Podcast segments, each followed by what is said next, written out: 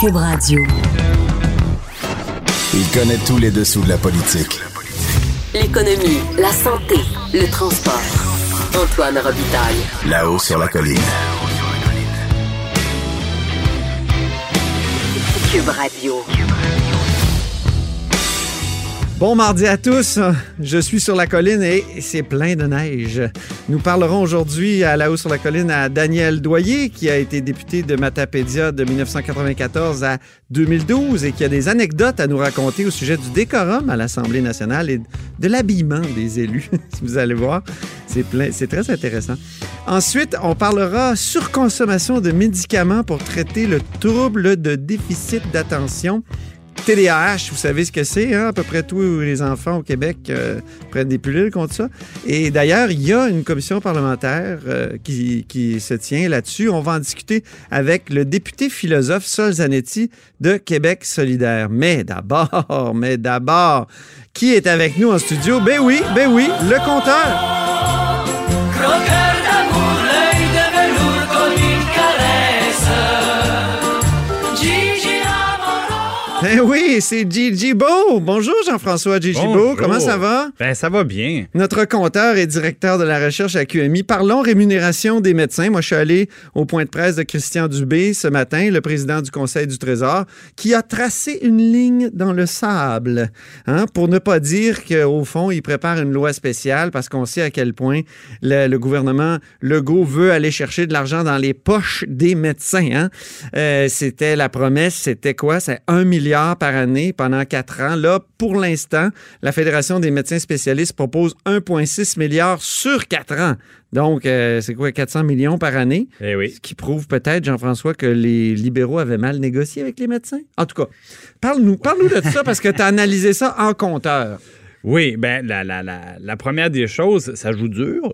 Ça joue dur, une menace de loi spéciale oui. à la fin de la semaine. Euh, la première des choses, c'est que moi, je peux te dire que euh, c'est loin d'être la première fois que le gouvernement du Québec envisage une loi spéciale pour revoir euh, ces fameuses ententes euh, qui ont été signées euh, entre médecins, hein, disons-le. À l'époque, oui. Euh, ben, oui, parce qu'à l'époque, par exemple, quand... À la belle époque de la média... Yves Bolduc, médecin, négociait avec Gaétan Barrette... J'appelais médecin, ça la médicalocratie. médicalocratie. Puis évidemment, après ça, M. Barrette a changé de côté de table pour devenir le représentant gouvernemental face à une autre médecin spécialiste. Bon, on connaît l'histoire.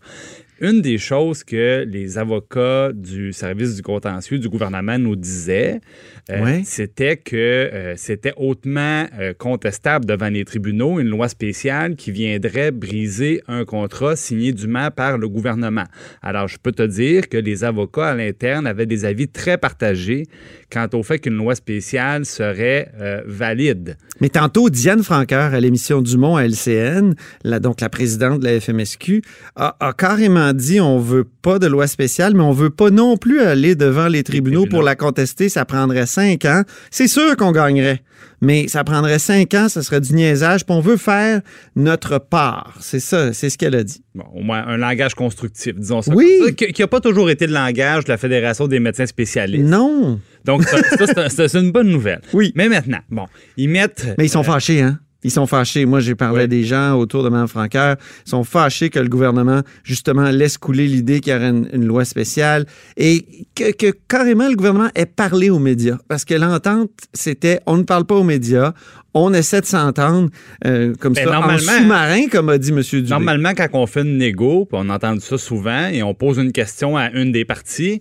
Euh, les gens vont dire on négocie pas sur la place publique, ça négocie, ça avance. Puis souvent, c'est uniquement quand c'est dans l'impasse que là, on va faire des commentaires publics.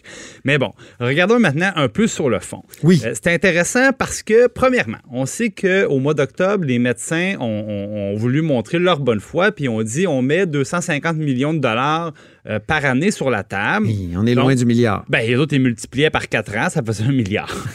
Mais euh, en y regardant de plus près, c'est que dans le fond, euh, les médecins proposaient de remettre au gouvernement des sommes non utilisées. Par exemple, il y avait des montants prévus pour des nouveaux programmes qui n'ont jamais été mis en place. Euh, donc, on ne perdait pas grand-chose à retourner l'argent. Ou, par exemple, il y avait des montants prévus pour les assurances. Je trouve ça un peu insultant, moi. Ben, je pense c'est, que c'est comme de dire, bon, on le dépensait pas de toute façon, on vous le redonne, mais donnez-nous-le de toute façon, vous le dépensez pas. Vous le dépensez pas, ça sert pas, mais c'est comme des, des primes d'assurance inutilisées ou encore des demi-journées de formation que les médecins n'utilisaient même pas. Puis là, on dit... Il n'y bon, allait ben, plus à Hawaï. L'argent, il, oui, il allait moins à Hawaï, disons, disons ça comme ça. Donc, euh, ça a été accueilli froidement par le gouvernement. Et euh, là, on revient, à, on revient à la charge en disant, bon, ben, on va presque doubler la mise. On va y aller maintenant avec un quatre cents millions de dollars par année. Sauf que, sauf que, euh, on était ensemble euh, la semaine dernière, Antoine, oui, lors de la mise à jour économique au, euh, ben, au ministère des Finances. C'est ça, tu as remarqué et, quelque chose en lien ben, avec les, la, la rémunération des médecins spécialistes dans le livre du point sur euh, la situation financière et ouais, budgétaire du est, Québec. Ce qui est un peu le, le livre du mini-budget, disons. C'est ça. Ben, j'avais remarqué, moi, qu'au printemps... Ça, c'est une primeur le, du compteur. Le, ben, c'est une primeur du compteur. Au printemps, le gouvernement caquiste était très, très fier de dire on réinvestit massivement en santé puis en éducation. Ben oui. Et pratiquement, là, cinq pour cent dans les deux cas.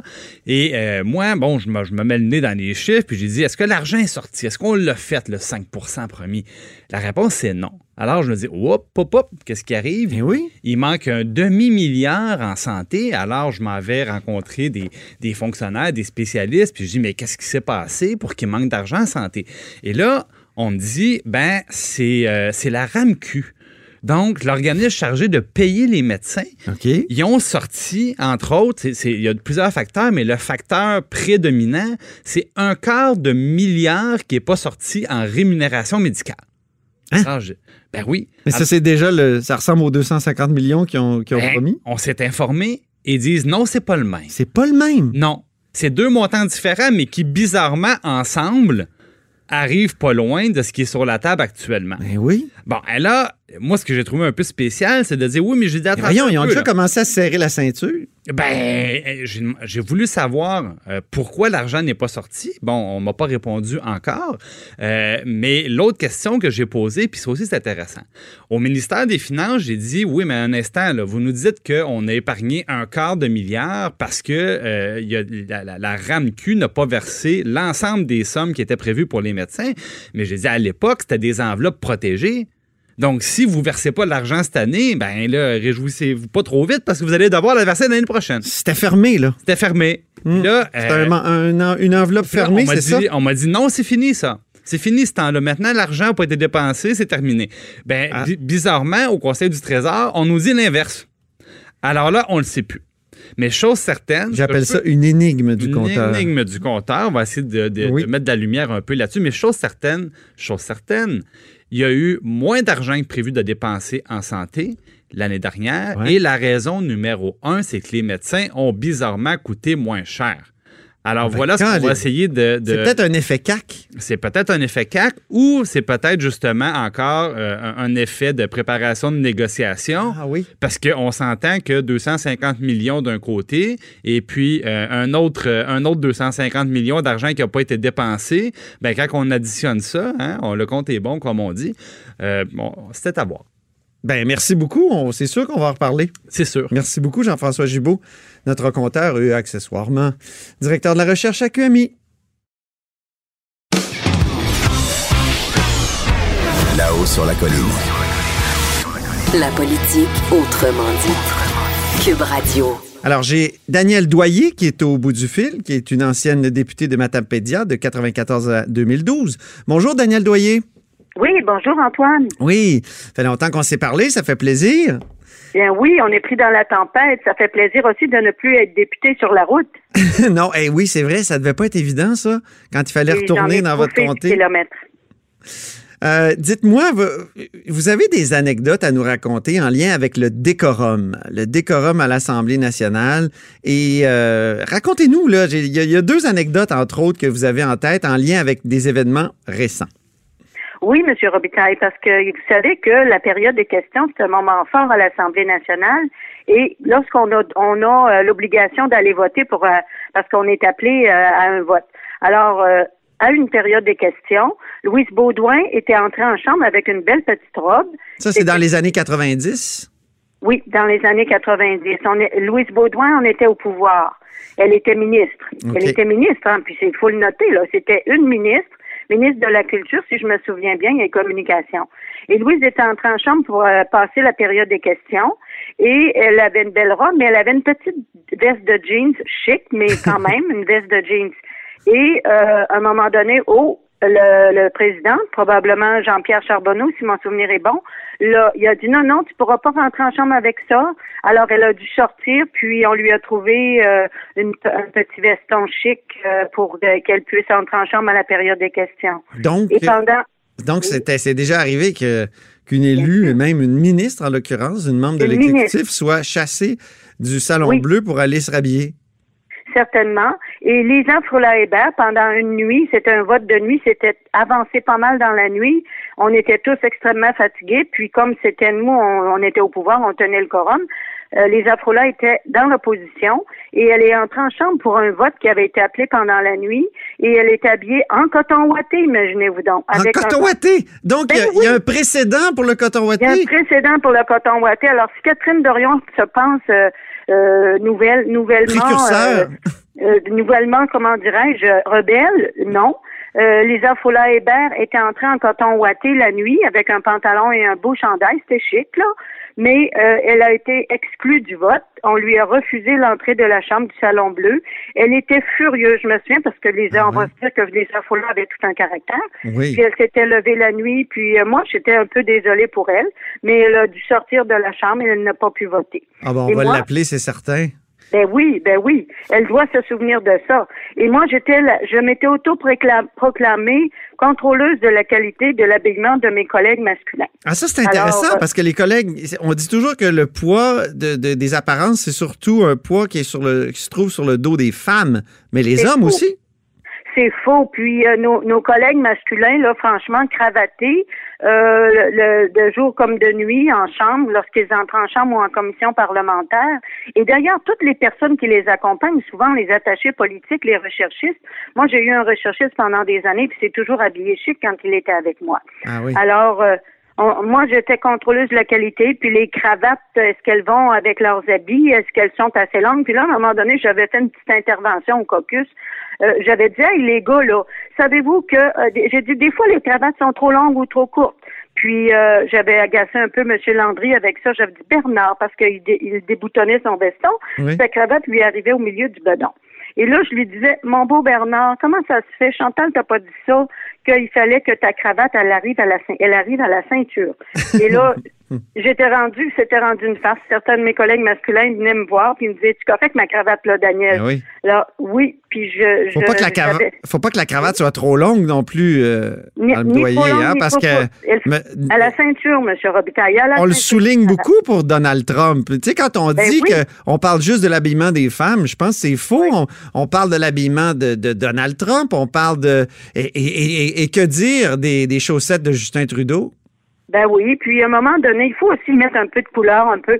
Et euh, deux as de la couleur, c'était Mathias Réau et Robert Kieffer. Puis vous m'avez dit Réjean Hébert. Réjean Hébert, lorsque j'écoutais la période des questions, que je le voyais avec ses chemises originales colorées. Oui. Euh, il y a moyen d'être originaux puis d'être chic en même temps. Et moi, j'invite les gens à regarder les simulations parlementaires avec nos élèves du secondaire, nos étudiants du collégial et de l'université.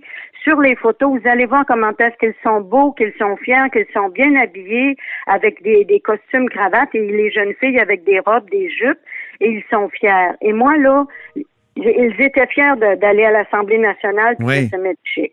Oui. Oui.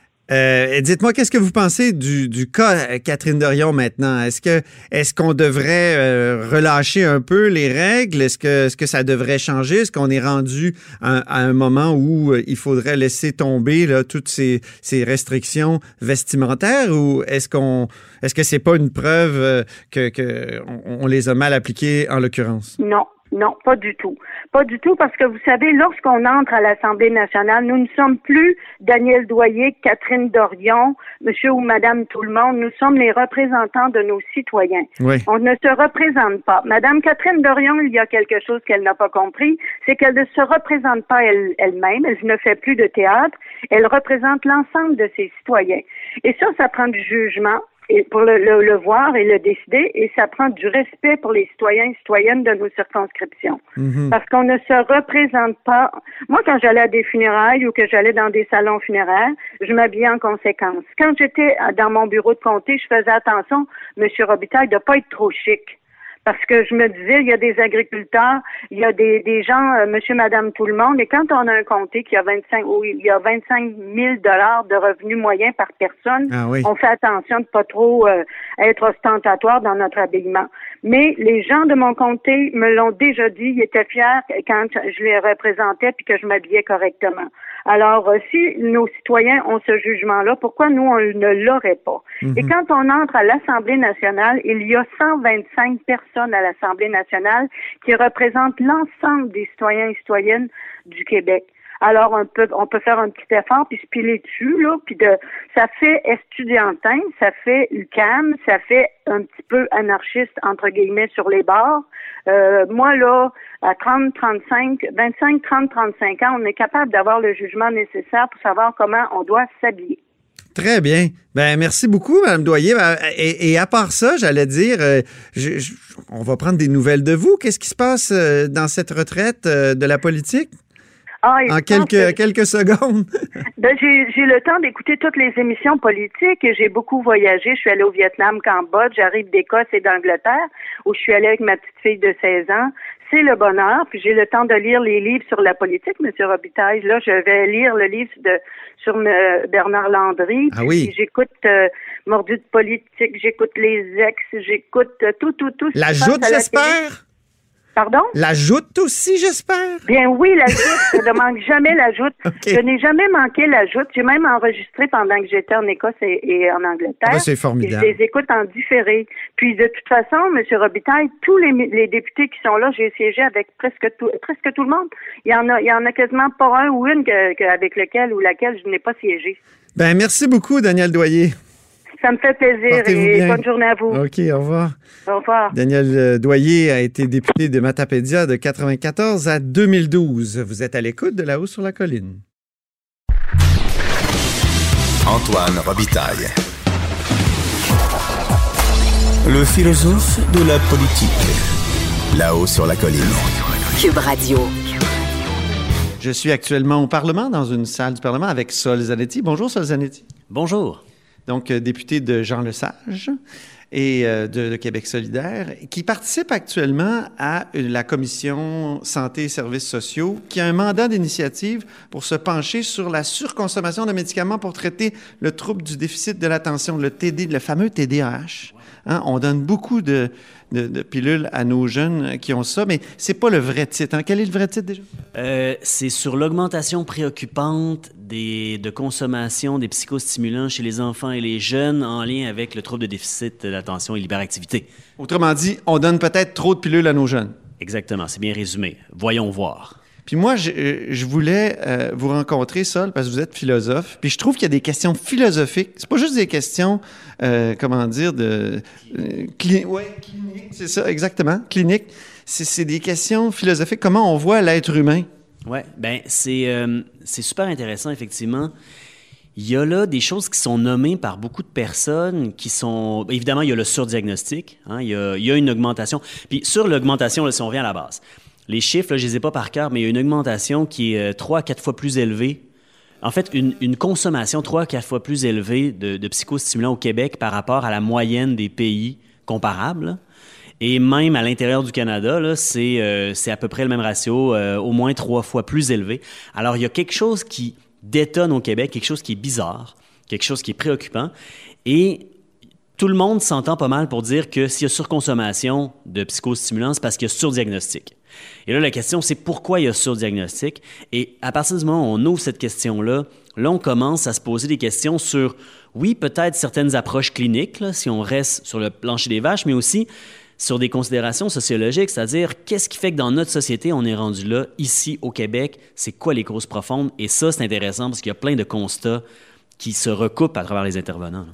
C'est pas clair aussi ce que c'est le trouble de déficit d'attention. Moi, probablement que j'en avais un quand j'étais petit. Quand je parle à mon père, il dit « moi aussi ». Puis il y a plein de gens qui disent ça parce que quand c'est pas, c'est pas une maladie comme quelque chose de... On, finalement, c'est un symptôme plus qu'une maladie, non? Bien, oui. C'est-à-dire qu'il y a un surdiagnostic parce que justement, il y a plein de manifestations apparentées au T D A H qui peuvent avoir d'autres causes que... des causes neurologiques, puis même sur le fait que le T D A H est un trouble euh, neurologique, euh, neurodéveloppemental, même là, euh, en poussant une réflexion, disons, épistémologique, là, c'est, c'est pas sans débat. OK? C'est pas sans débat. Maintenant, euh, c'est ça, il y, y, y a beaucoup de gens qui disent qu'il y a une surévaluation. Des fois, un enfant peut avoir l'air d'être euh, dissipé, Euh, pas être capable de maintenir son attention, peut avoir toutes sortes de symptômes qui ressemblent à, au T D A H, mais ça peut être parce que des fois, il y a une mauvaise hygiène de vie, hein, il se couche trop tard, ça peut être parce qu'il est sous-alimenté ou, ou, ou qu'il ne mange pas les bonnes affaires.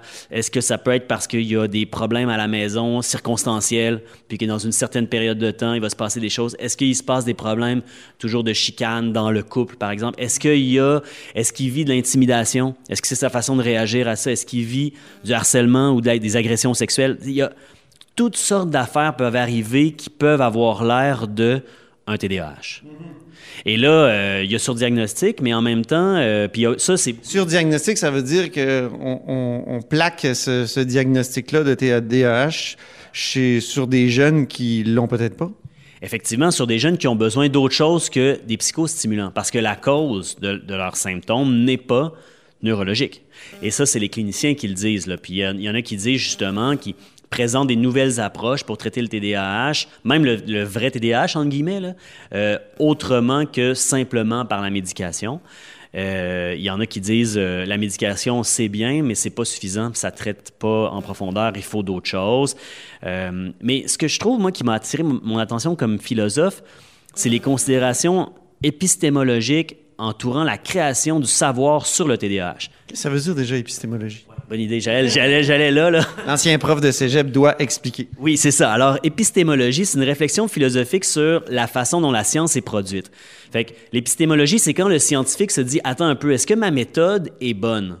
Est-ce que ma méthode me permet d'arriver aux conclusions auxquelles j'arrive? » Quand que le, le, le, le scientifique fait ça, il fait de l'épistémologie. Fait que là, il y a des, un, un philosophe qui est venu, entre autres, puis dire « Ben, écoute, quatre-vingts pour cent des recherches sur le T D A H sont financées par des, des, des compagnies pharmaceutiques qui produisent le médicament et qui ont un avantage commercial à le vendre. » Donc, selon lui, cette finan- ce financement-là entraîne un biais dans la création du savoir lui-même sur le T D A H. Alors, comment peut-on se fier, par exemple, sur le D S M, qui est la Bible des psychiatres, c'est-à-dire l'endroit où on dit euh, toutes les maladies, c'est voici leurs causes, leurs symptômes, leurs traitements. Comment on peut se fier sur ça, sur, si lui se fie sur, principalement, des recherches euh, faites par des compagnies qui ont avantage à vendre des pilules? C'est troublant, quand même. Puis pourquoi ça a tant de succès que ça, au Québec, en plus? Bien là, ça, il y a d'autres liens sociologiques à faire avec, euh, je dirais, euh, mettons, pour faire court, je dirais l'austérité libérale. Pour expliquer plus clairement, là, je dirais la, la, le rétrécissement des services de santé, services sociaux, surtout en région. J'ai un exemple, là, euh, au Saguenay-Lac-Saint-Jean, là, la prévalence du T D A H là, est euh, énormément plus élevée qu'à Montréal. C'est, de mémoire, là, je dirais que les chiffres sont à peu près de vingt-quatre pour cent à trois, la consommation. Il faudrait que je revérifie, mais en tout cas, il y a quelque chose de, de l'ordre de trois. Non, c'est vrai qu'au Saguenay-Lac-Saint-Jean, il paraît que c'est terrible, mais c'est beaucoup plus élevé qu'ailleurs. Oui. Et là, il y a plusieurs, évidemment, plusieurs causes à ça, mais une des causes qui est amenée par les gens qu'on entend, c'est le fait que les gens n'ont pas d'autres alternatives. Il n'y a pas d'autres traitements. Si tu as un enfant qui a, qui, qui a les symptômes du T D A H, mettons, ou apparentés, ben, il n'y aura pas un psychologue, il n'y aura pas euh, des services alternatifs qui pourraient l'aider. Fait que la seule façon de faire quelque chose pour lui, c'est d'aller, d'aller l'envoyer chez le médecin puis ressortir avec une prescription de, T D A, euh, de, de psychostimulant. Et vous, quand vous étiez professeur, que faisiez-vous avec des, des jeunes qui vous disaient « j'ai un T D A H » puis euh, autre euh, volet à ma question, vous faisiez lire des, des livres difficiles, des textes difficiles. Qu'est-ce que vous leur disiez pour euh, qu'ils réussissent à se concentrer sur ces textes-là ardus? Ben ceux qui disaient au cégep « j'ai un T D A H », habituellement, ils avaient un diagnostic et puis ils avaient aussi, j'imagine, je ne sais pas, mais j'imagine la médication. Puis ils avaient aussi des mesures adaptées pour passer leur examen, c'est-à-dire qu'ils pouvaient être dans une salle où ils étaient pas mal tout seuls pour pas être distraits par les autres. Il y en a qui mettaient des bouchons dans leurs oreilles et puis il y avait plus de temps. Donc, il y avait des mesures d'adaptation puis aussi sûrement de la médication, j'imagine, qui fait que euh, moi, je remarquais pas. Je pouvais pas dire cette, cet étudiant-là a un problème déficit de l'attention. Là. C'était difficile à dire. Mais en même temps, euh, c'est ça. Il y a, il y a... Pour ce qui est de la concentration sur les, les grands textes difficiles, qu'est-ce que vous faisiez? Ben, ils me disaient que c'était difficile. Puis moi, je leur disais, c'est normal. Et je les aidais en leur, en leur préparant des questions de lecture. Euh, ça, c'était un mécanisme que j'avais trouvé. Je leur disais, voyez, ce livre, mettons, lisez les soixante premières pages. Sur les soixante premières pages, je vous pose vingt questions. Vous devez y répondre. Donc, au fur et à mesure, ils lisaient toujours leur, leur texte en ayant en tête une question auquel il fallait y répondre. Alors, ça aidait à capter l'attention. Mais en même temps, euh, à un moment donné, c'est normal. C'est en faisant des choses difficiles qu'on devient meilleur. Fait que moi, ça m'inquiétait pas, puis ils finissaient par y parvenir. Pour écouter cette émission, rendez-vous sur Q U B point radio ou téléchargez notre application sur le Apple Store ou Google Play.